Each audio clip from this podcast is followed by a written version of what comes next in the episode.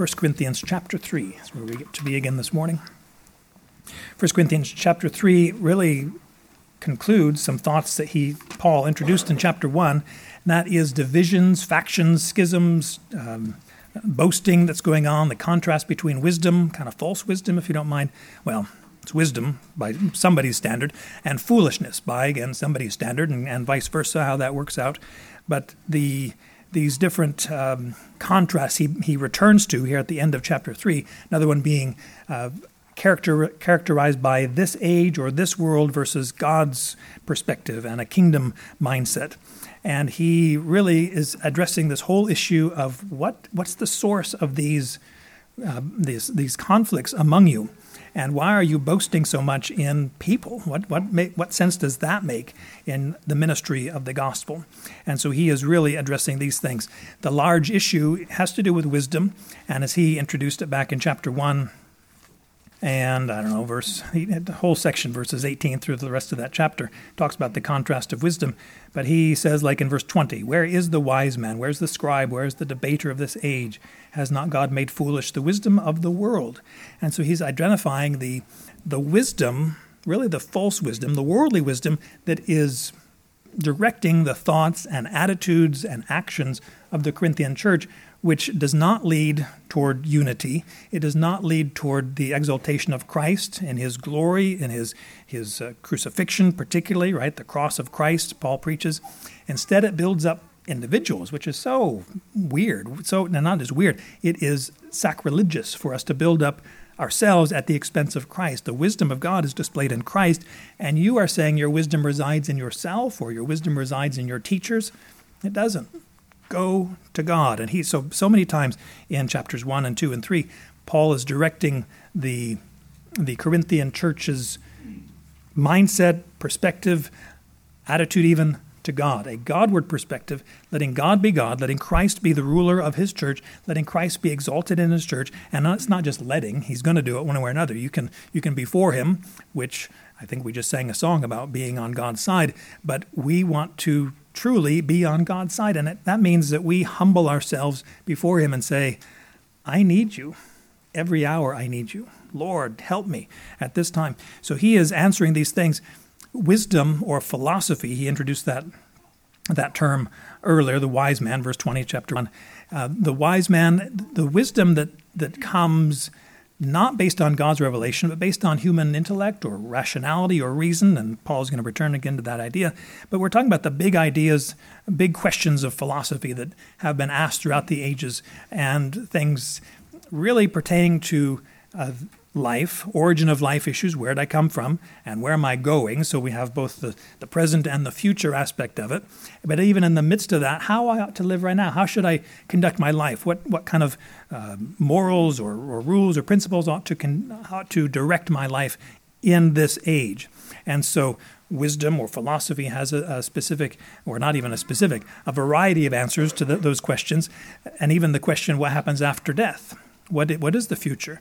Uh, because we can't we can't know that, and and even. Uh, Socrates, Socrates, as he is dying, he he had the question, you know, I'm not afraid of death. This is the greatest. It's kind of like another guy said about ten years ago. Death is is a great adventure. I mean, for one who wants to answer questions or to ask questions anyway, death is the great time for us to find out what comes after life.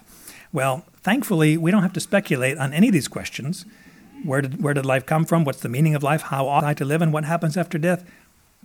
We have a book, right? There is a book right here written for us, and we can go to God's uh, word, His revelation, to inform us and to then help us carry on through life. So we don't need to be hoodwinked by the again the philosophy of the age that, that answers these questions in a, in a way that does not include God or includes God kind of at arm's length, but no, we need God right down in the midst of this and informing everything about it.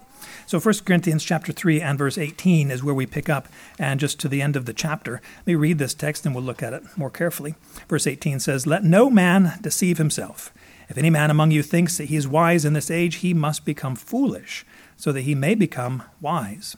For the wisdom of this world is foolishness before God. For it is written, he is the one who catches the wise in their craftiness. And again, the Lord knows the reasonings of the wise, that they're useless. So then, let no one boast in men, for all things belong to you, whether Paul or Apollos or Cephas or the world or life or death or things present or things to come. All things belong to you, and you belong to Christ, and Christ belongs to God.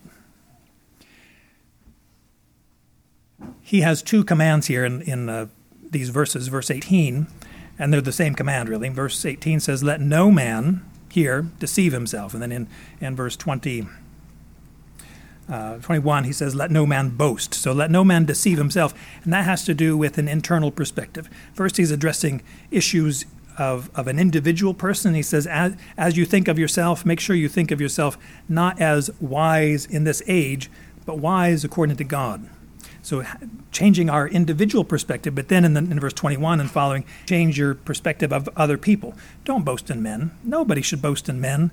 And we'll look at both of these commands here individually. But he says here, verse 18, let no man deceive or trick or, or lie to himself. It's the idea of, of seeking, speaking a truth that isn't a truth, but believing that truth as if it was and staking your whole life upon it. Let no man deceive himself. It's a self deception because a lot of times we, we think, at least, that we can deceive other people by how we present ourselves, knowing full well we're not that person. But we ought to hold up this, this face to other people. And Paul says, why? What, how, what advantage is that to you? Let down your guard, be vulnerable, be transparent with other people about your thoughts, your actions, attitudes, righteously so, not overly, you know, being indiscreet about things and being uh, a stumbling block. We don't want to do that. But in terms of having a, a outward appearance that is not who we are individually, that's called hypocrisy. Now, in entertainment and movies and TV, that's fine because you see people playing a part that they're not. And, you know, I'm not a doctor, but I play one on TV. Well, don't go to them for medical advice. Just enjoy the show, right? Don't do that. But when we are hypocrites in a church setting or in a marriage setting or parenting setting, and we're playing this, but we're actually this, that's, that's wrong. That's wrong. That is self deceptive. And this kind of deception isn't just a mild thing. The same idea or, de- uh, or process, practice of deception is what is described the serpent deceived Eve by his craftiness. This is not a good thing. Deception is a lie in this regard. Or in, in um, also in 1 Timothy chapter 2, talking about the deception that Eve endured in that regard. Uh, we see this command about do not de- be deceived in again in chapter 6 of 1 Corinthians and verse 9 it says do not be deceived and he goes on and lists all these different wicked sins that those who practice those things they will not inherit the kingdom of God. They're not going to see God in this regard. And so don't be deceived. You think you can get away with it. God is the judge. You think you think God doesn't know these things? God doesn't know what's in your heart. you have hid it so well that you you have deceived other people. No, you are self-deceived, and you need to change. You let no man deceive himself. In what regard, Paul? How do we deceive ourselves? If any man among you, and it's interesting how this this phrase is built in uh, as Paul wrote it or Paul um, dictated it to his his uh, secretary, his amanuensis.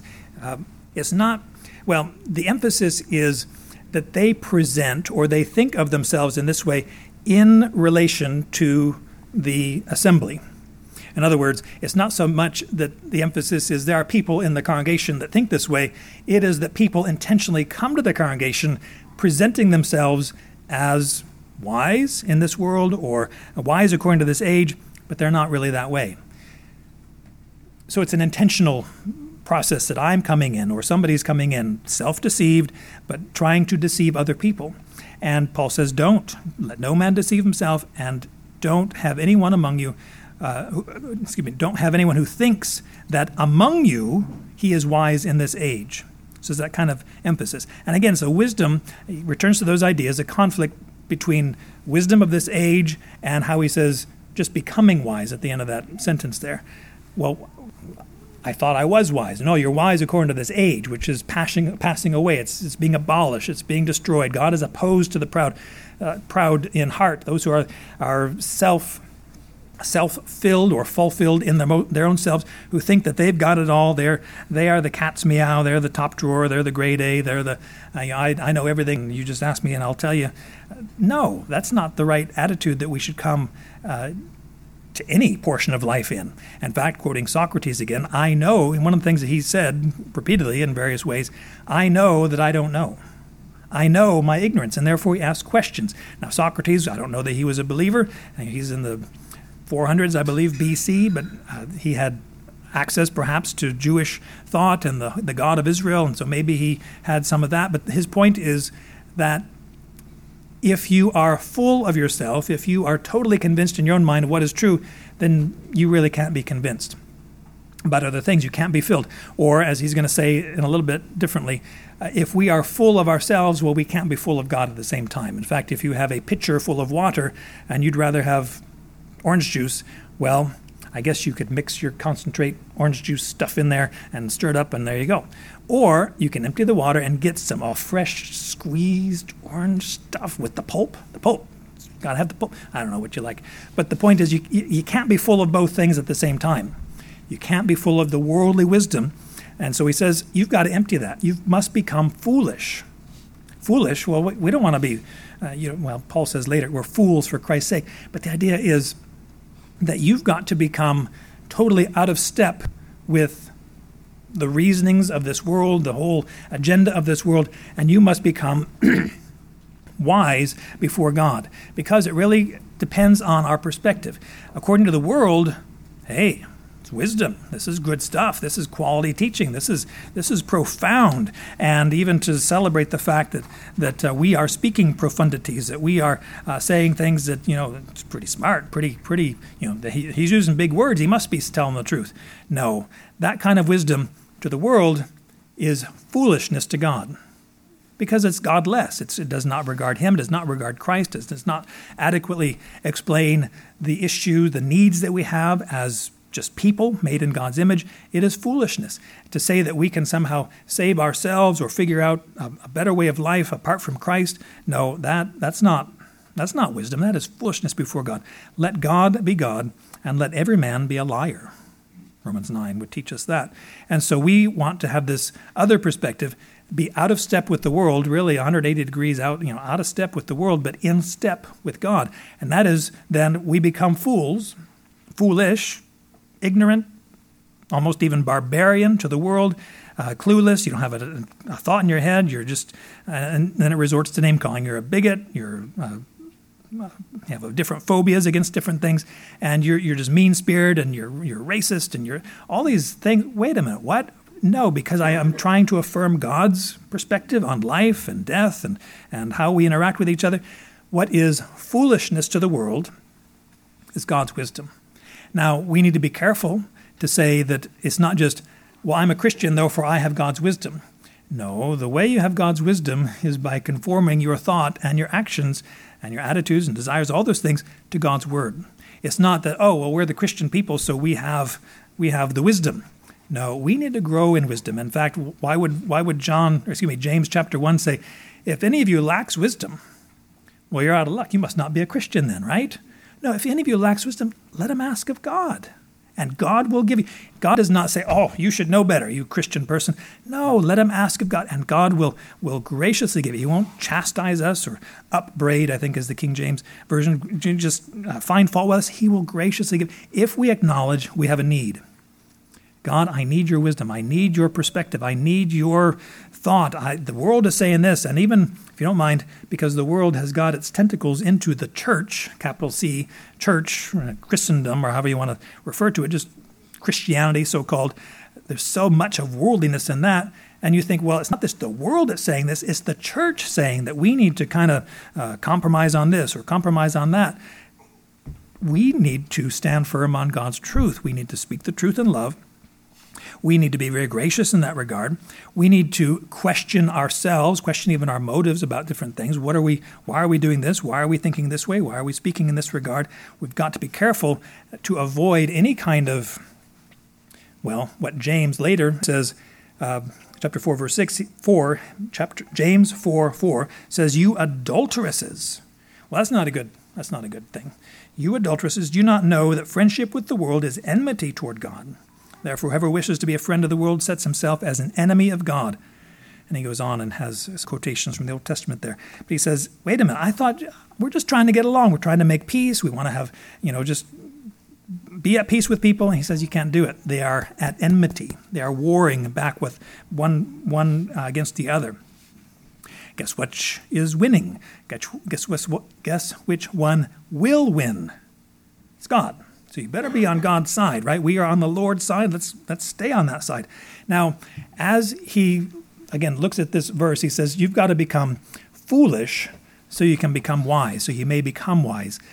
There is an element of Christianity or or um, well, it goes in any discipline, I suppose, but particularly in the church, where oh, this means that we can't have um, opinions, or not just opinions. We can have opinions, but uh, it means that we kind of need to have um, uh, indecision or maybe a, just a looser theology. Maybe we need to be a little bit more timid in our doctrine, not so bold as some of our, you know, our reformer uh, people back 500 years ago or so. We need to be more um, nuanced in our in our approach to different things. Well, yeah, nuance is important, but when the Scripture says this, let's do that. Let's follow the Scripture. In other words, not a loose theology, a very tight theology. Paul's not calling us toward uh, a timidity or a, um, a, sheltered, not a sheltered, a, a shell shocked. I guess that's kind of thing. You know, I tried, I put this word out there on, my Instagram or my Facebook or my whatever, and people got mad at me. So I'm going to retract that. I'm not going to put that out. Be bold. It's God's truth. In fact, the truth of God is the only answer to all the wicked propaganda of the world uh, the truth of God's word. And you think, well, what does God say about capitalism or Marxism or racism or all? The, God's word speaks to those these issues, and so we need to stand on God's word. Instead of a loose theology, we need to have a strong and firm theology that, or doctrine, doctrinal stance that is strong on God's word. Again, becoming foolish, according to the world, it's a thousand, ten thousand, million year old book, translated so many different times. Who even knows what God said or Isaiah said, if there was ever an Isaiah? What? To the law and to the testimony. Isaiah 8:20 says, "To the law and to the testimony. If they don't speak according to this, it's because they have no dawn. There's nothing going on up here except animosity, hatred, not toward you. You're just a proxy. They hate God. They hate God, absolutely. And rightly so, because God is the just judge and he judges the thoughts and intentions of the heart. And absolutely, they hate that whole idea of being accountable to God. Well, we all are. So get over it and run to Christ. That's the solution. The solution is run to Christ. Christ will uh, is already the payment for sin, and God is satisfied in that. So all these things, he says, don't be so caught up with what the world celebrates. Look toward what what Christ has accomplished.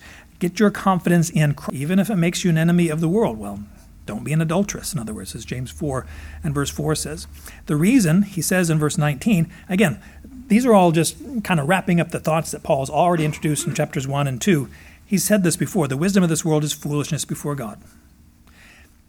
Earlier in chapter 1, he, he had the other perspective. The wisdom of God is foolishness to the world. But who cares what the world thinks? We care what God thinks. He says the wisdom of the world is foolishness. We're going to be on God's side. We're going to make sure that we practice and, and, and evidence and show forth His wisdom, His uh, understanding of the world. Because kind of like He made the world, everything is, is under His authority. It is possessed, possessed in, a, in a sense of ownership. Uh, everything belongs to Him, and that's how He wraps up this whole section. Everything belongs to God. And so forget what the world says or not necessarily forget it, but don't take it in in to, as an influential method or or input into the way that you think and view and want to live your life. You live before God. The wisdom of this world before God. And that's where the standard is. That's where we want to be careful to, to stake our claim. We're with God and we're going to honor Him. We're going to be out of the step with the world. And he quotes, and he quotes Eliphaz. Can you believe this? Paul. This is the one clear, uh, well, one of the clear uh, quotations from the book of Job that is here in the New Testament, and it is from Eliphaz's first speech, right after Job gives his uh, "Woe is me! I wish I was never born. Wish I died at birth, and why am I still alive?" kind of thing, back in, in chapter four, uh, or chapter three rather, in in Job. And so Eliphaz is speaking, and it's interesting. It's ironic. Again, one of those comedic aspects of, of Scripture Eliphaz is the one who said this. He is the one, talking about God, he is the one who catches the wise in their craftiness.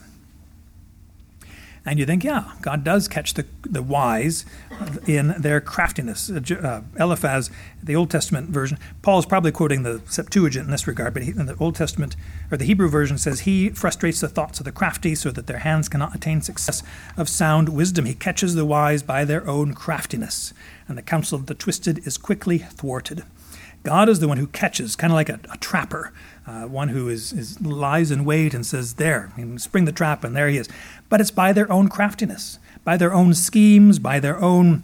Uh, the word here is um, has to do with willing to do whatever it takes to get what I want.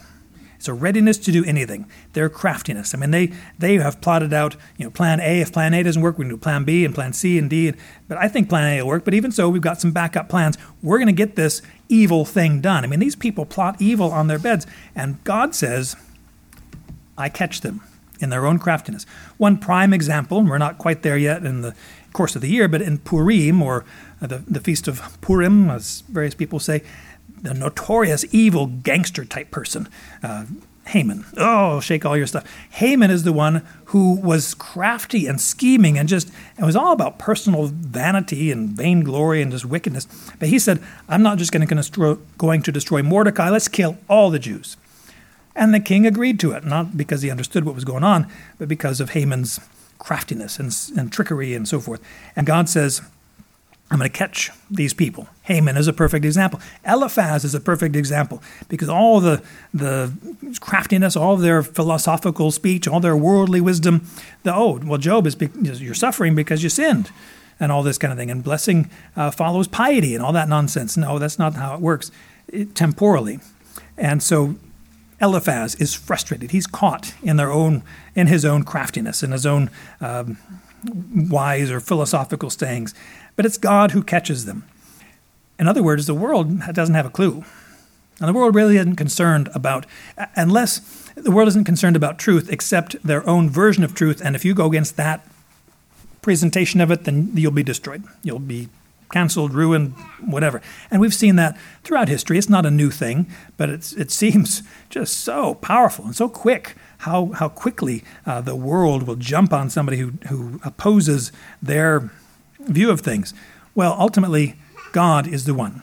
And he, he will catch. And we think, well, I wish it would happen sooner than, than, than later. I wish God would do it. God has his, his plans. Leave vengeance to the Lord because God judges righteously and perfectly. Because we can get mistaken. Oh, I didn't know that. Well, who he said that, but he meant this over. And so we can get confused about things, but God knows exactly what's going on. And he is the perfect judge, sentencing kind of a situation. He gives a perfect uh, verdict and a perfect uh, penalty. And we can't. Let's leave the results to him. And God is merciful. Just think of King David, how many times he sinned and did things wickedly before God. And even Samuel, he says, Let me not fall into the hands of men because they won't be merciful. But God, you will show mercy. Let me fall into the hands, your hands. And that's what happens at the end of 2 Samuel. So we, sorry, I gave that ahead. I don't know if we're going to read 2 Samuel, but you can read it and find out. God is merciful. So let's come to him. But he's also the just judge. He also quotes this psalm, Psalm 94 Paul does here in, in 1 Corinthians 3.20. Again, the scripture says, The Lord knows the reasonings of the wise, that they are useless. God knows what's going on up here. He knows the thoughts, but not just the thoughts, it's the it's the deliberative process of trying to elevate self, you know, wealth, power, and all that kind of nonsense, but but having this intentional, deliberate resolve to do evil. God knows the reasonings of the wise. He knows exactly what's going on, the schemes of men, the, the machinations of, of what's going on. And even maybe they're not so evil because who likes when evil is so out there? It's, the evil people like to kind of hide under a veil of, we're trying to help you. We're trying to do what's right. We're trying to bless people or, or whatever kind of thing. But they're, they have ulterior motives. God knows. God knows. The Lord knows the reasonings of these people. And if you were to go back to um, Psalm 94 and verse 11, I think. Yeah, Psalm 94, 11. This, again, the Old Testament says Hebrew, excuse me, Hebrew. Yahweh knows the thoughts of man, that they are vanity. The psalmist says of man, Paul says of the wise, and it's really a, a subset of men. There, the emphasis is on the, the human mortality, mere mortal kind of men. Here it's those who are saying, mere mortals, but saying things that, that are so cunning, so crafty, again, from that Job reference. But here, uh, presenting uh, something that seems profound, seems, wow, I guess we ought to listen to them. They're the ones, I mean, they're one of the reasons, humanly speaking, why King Saul was chosen. I mean, God is the one who chose him ultimately. But what was celebrated by the people, he's tall. He's head and shoulders above the rest. As if that's kingly, just because he's taller than everybody.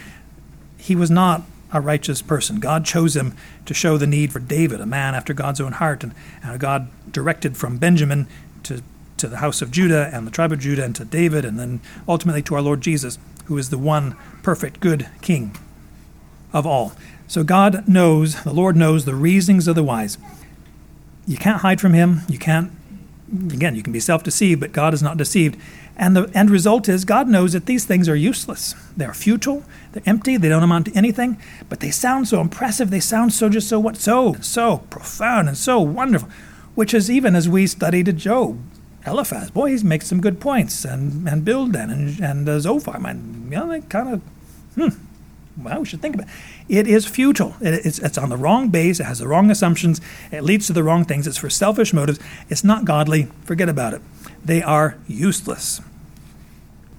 They seem to be powerful. They seem to be authoritative, but in fact, they are without any kind of help in our lives. And so Paul says, don't be deceived. Don't search after this wisdom because it's it, God knows. He exposes it. He will expose it. And now he turns his attention from the don't boast in yourself kind of thing. Now don't boast in other people. Verse 21 has this idea. Verse 21 says, So then let no one boast in men. Because that's what they were doing. Remember their slogans back in chapter 1? Hey, you know, I'm of Paul. And the other people say, well, I'm of Cephas, and, or Apollos, and well, I'm of Cephas. And then other people say, well, I'm of Christ. You know, I've got the, the, I'm the OG or whatever. No, let no one boast in men. Don't boast in men. Now, notice he's going to list it here in verse 32, or 22 rather, Paul, Apollos, Cephas. He does not list Christ because of course we're of Christ. We're, we're, oh, he's going to emphasize that. But again, those in the chapter one, those who said, "Well, I'm of Christ," kind of really took the, the spiritual high ground and, and said, I don't need anybody to teach me because I have a, a close connection with God. And these are the same kind of people would say, would say that, you know, I really don't need the church. The church is full of hypocrites. The church is full of issues. I really have issues with organized religion. And so I'm just going to have my relationship with Jesus. That's wrong, too. You can't do that. Uh, not, not boasting in that thing. You boast in Christ, but not, not in that regard he says, Let no one boast in men. No, let no one have uh, such a high degree of confidence in a person, a person, a mere human person. Uh, they, they think, oh, but we have the special guy, we have the, the, uh, the whatever. It's kind of this idea of boasting in men, a smugness that, that settles into the, the congregation, saying, you know, you know, the Apostle Paul, he was the one who founded our church. I don't know where you guys came from, but we are found by Paul. And then other people say, well, yeah, he was a good teacher, but Apollos, I mean, he's so eloquent, he's so learned, and, he's from Alexandria. That so much philosophy and wisdom comes out of Alexandria. And Apollos is our guy. And other people, you know, I don't know, either of those guys. I've got the original one, of the, maybe not the first of the 12 apostles, but uh, the, the head one, right? Peter, Cephas. And so we, we attach ourselves to him. And Paul says, what are you doing? Remember in, verse, in earlier in chapter 3, I planted, Apollos watered, we're just farm laborers. We're just menial servants in the Lord's field or in the building. Why are you looking to us? Don't glorify us. Don't boast in men. You know, they, they say, We have so and so as our teacher. Whom do you have? And they, it's just, it's jealousy and strife and divisiveness. And we say, Well, and we can quote any number of teachers and say, Well, I, I follow this, uh, this, this professor over here, this teacher. Great. Do you also listen to other voices, maybe even some contrary voices, uh, uh, you know, reviewing this book or, or talking about this? Or there, there's a lot to be gained. In fact, I was going to show the theological pyramid uh, that it's not a physical pyramid. Is just a, a pattern of starting from the scripture. How do we get to the top? Assuming that the scripture itself and even the text of the scripture. Anyway, we talk about biblical theology, and then we talk about uh, maybe the order is, is a little bit varied, but a historical theology. How did the church or how did the Jewish people understand this in the Old Testament? How does the church through the ages understand this thing? But it's got to be built, it's a pyramid, it's got to be built on the things underneath it, and that is sound doctrine, a, a, proper hermeneutic, a proper way of interpreting the scripture and consistency and uh, the anal- analogy of scripture, so letting the scripture interpret itself, and all these principles that then derive uh, the, the uh, systematic theology, historical theology, and then the practical theology. What, is it, what difference does it make in our lives? But it's got to be founded on the scripture. In other words, hey, you can read, you can read flaming heretics against the scripture because it, it shows you what are the issues that the non heretics, if you don't mind, the sound teachers are answering. What are the questions? What are the errors that these people are making regarding the deity of Christ or regarding the, the um, nature of the Lord's table or regarding uh, Sabbath day or something like this? What are these people saying? And how does it come back to the scripture? How, does it, how is it affirming what the scripture says or maybe not? Don't boast in men. Use them, learn from them, but don't boast. Don't put your, your unaware confidence in me even. I mean good I, I, can put a jacket on but good grief. I, I want to lead you to the scripture. I want to come back to what the word says. Don't boast in who you have or who, who you don't have even uh, because we don't have your teacher at least you know kind of boast in that. I know your pastor is not or whatever. We boast in god. And he cuts right to the issue. Because remember how he, the, the slogan of the of the corinthians says i am of and they attach themselves to paul apollos cephas. And they're, the, the idea was that their ownership or their identity even was was in those teachers. Now, again, there's nothing wrong with Paul, Apollos, and Cephas as they were and what they taught, and and uh, God loves them and used them. But to attach yourself to one person, that's not right. That's boasting in men. Instead, what they ought to do, and he goes on and describes it here let no one boast in men, for all things belong to you. And then he gives the idea here we have this, this list of, of individuals and, and ideas or, or uh, entities, or however you want to understand it here in verse 22. Whether Paul or Apollos or Cephas, again, Paul and Apollo, Paul and, and Peter are apostles, uh, capital A, you know, top drawer, apostles of Christ, have seen the risen Christ. We had a direct personal commission to be an apostle. Apollos is one who's trained, very worked worked very closely, uh, well, at least after Paul, and seems by the time that Paul is writing First Corinthians, was with Paul in Ephesus. And so these guys, they're, they're approved workmen, right? First Timothy or Second Timothy two fifteen or Second Timothy two two, uh, entrust this word to faithful men. These are these are quality people, but don't put your identity in them. All things belong to you. They you don't belong to them. Paul, Apollos, Cephas, he talks about the world here. The world belongs to you. And you think, well, hmm, that's something new. Uh, and the idea is not so much the world, because he's been talking trash about the world, right? The world is passing away, is being abolished. Well, it's kind of like inheriting uh, something that's about to be flooded by uh, this new reservoir and going to be, there's my land down there. It's not that idea.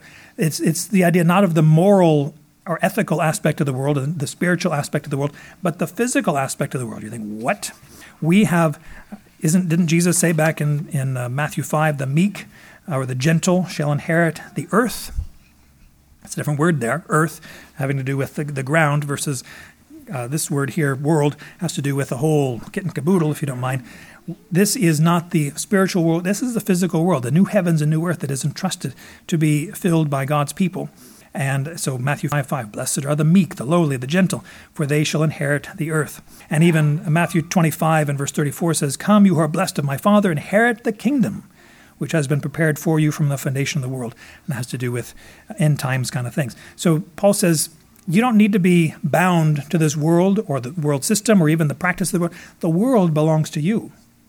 I think, whoa, well, we, we're going to go start and, you know, I'm going to move into that place down the street because I don't need this place anymore. I've got this nicer, somebody, I, it's mine, right? No, not in that sense. You trust God, he'll, he'll lead you forward. But the world belongs to you through Christ. He says, even life and death Life and death belong to us because the Christian's life is not just bound to this age. Again, for so many people, uh, they the, the the idea is let us eat, drink, and be merry, for tomorrow we die. Let's just make the best, best of it. And there's a, a phrase, uh, you only live once, going around here the last, well, forever, I suppose, but especially lately, where you better just suck the marrow out of life right now because who knows what's going to happen next? Maybe nothing. No, we live now because John 17:3, this is eternal life, definitely, but this is just life to know God and Jesus Christ, whom He has sent, to know that. And so we have this confidence that this life is not itself, and even a confidence that this life extends into the everlasting, uh, uh, you know, outside of time kind of thing. It's going to be into eternity. And so life belongs to us. Death even belongs to us. Christ, 1 Corinthians 15. There's, there's various reasons why Paul keeps that as the end doctrine. He concludes his letter mostly on, on that doctrine, the resurrection of Christ. And that's really the cream of the crop. That is the proof of our salvation. That is the evidence that God accepted the death, crucifixion of Christ, because God raised him from the dead. Done deal. It, it is accomplished. And so we don't have to have any fear of death. We don't need to be mastered by death. We don't need to have the idea. Hebrews 2 and verse 15 talks about the fear, those who were in fear of death were held in slavery all their lives. Oh, no, what's this? Death is conquered. It's one of the key aspects of 1 Corinthians 15 that death is a vanquished foe, and the last enemy to be destroyed is death. And death is swallowed up in victory by Christ, Christ, um, by Christ's resurrection. And so we, didn't, we don't need to be fearful of death. In fact, if you don't mind, death is just the pathway to glory. Now, there are other means. God can call us into heaven, as he did with some other folks in history, but, but typically, nobody stays here. We're going to die, and, but it's not a death of ending our existence. It is the entrance into real life, it's entrance into Christ's own presence. And so, these guys, Paul Apollos Cephas, uh, the world, life, and death are all in uh, our, our possessions or ownership of us. And he even says, present things, what's now, what has already come, is ours, and even what is yet to come. And so he has this idea in Romans 8 and uh, verse 28, we know very well. He, we know that for those who love God, all things work together for good, for those who are called according to his purpose. And then he says in verse 37, in all things we overwhelmingly conquer through him who loved us. And so God is active in, in life and death, things that we're experiencing right now. We don't have to be fearful of, we don't need to be uh, uh, controlled by. We exercise the authority over those things. I'm not saying that we need, we should just name it and claim it and say, I, I declare myself to be, you know, whatever I want. That's not what his point. It says you have everything. You don't need anything else. Now, Paul refers a lot to, to contemporary philosophers and philosophy. I mentioned about Socrates. This is another statement, this, this idea, I didn't emphasize it earlier, where he says, All things belong to you. And he repeats it at the end of verse 22 all things belong to you. So it's, it's, he's emphasizing that idea. This is a Stoic thought, an, an idea of not so much of, of as he develops it, a dependency on God. All these things are ours because of our connection with Christ, who is, who is God's. The Stoics would present it all things are yours, so you're self sufficient. You don't need anything outside of yourself. You are it. And they have a word uh, that essentially means uh, self sufficient. And Paul uses it a couple of times in a different sense. But the Stoics would use it in a sense no, you don't need anything else. You've got it all. And Paul says you don't have you have it all, but you have it through Christ.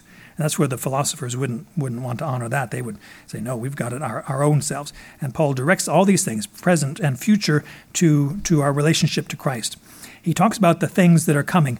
And again, it's not to say that, you know, we can if we think about things that'll happen, uh, I forget the name that we can attach to that idea, but it, it's the things that are coming, not this this present evil age. In fact, Galatians one and verse four we read recently Christ gave himself for our sins so that he might rescue us from this present evil age. So there's a rescuing aspect that's going on in the future time, that we look forward to that time of God's victory, obvious victory over all these things.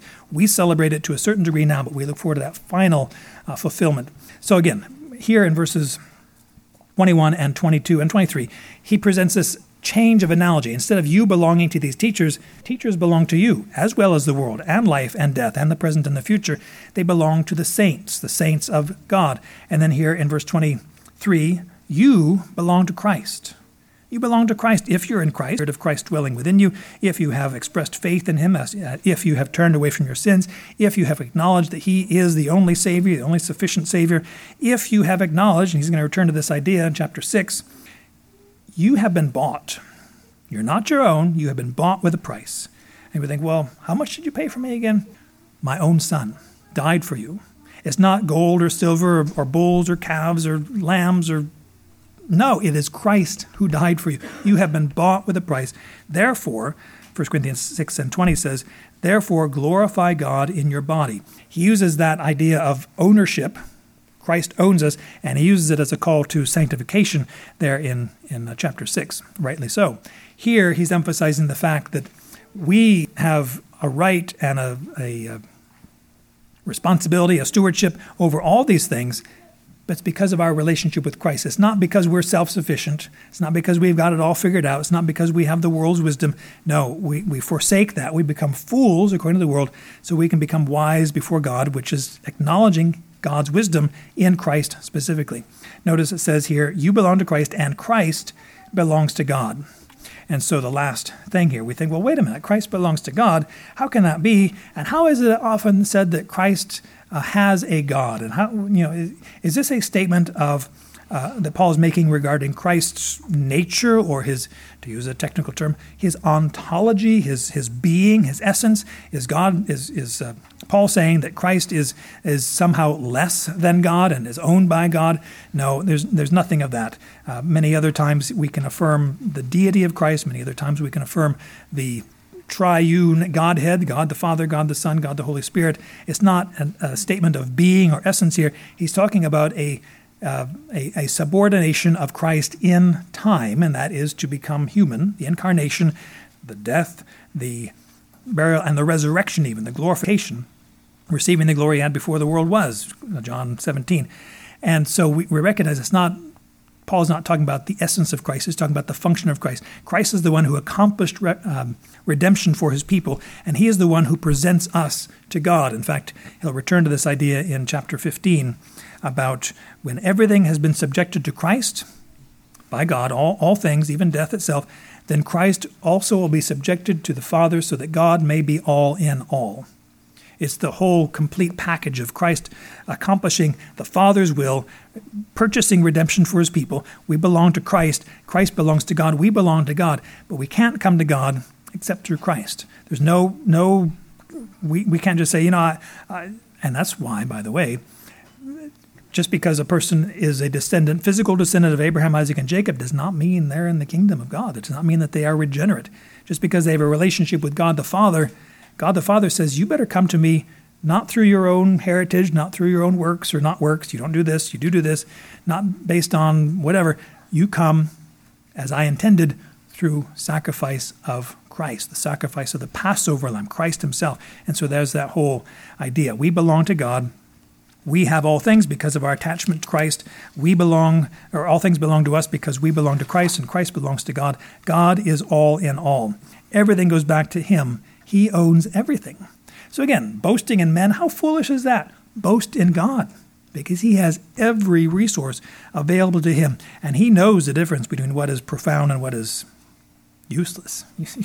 You think that idea is, is wise? No. We give glory to Christ because he brings us to God. He restores our identity, restores our, our relationship with our Heavenly Father, our Creator, our Redeemer. We rest in him.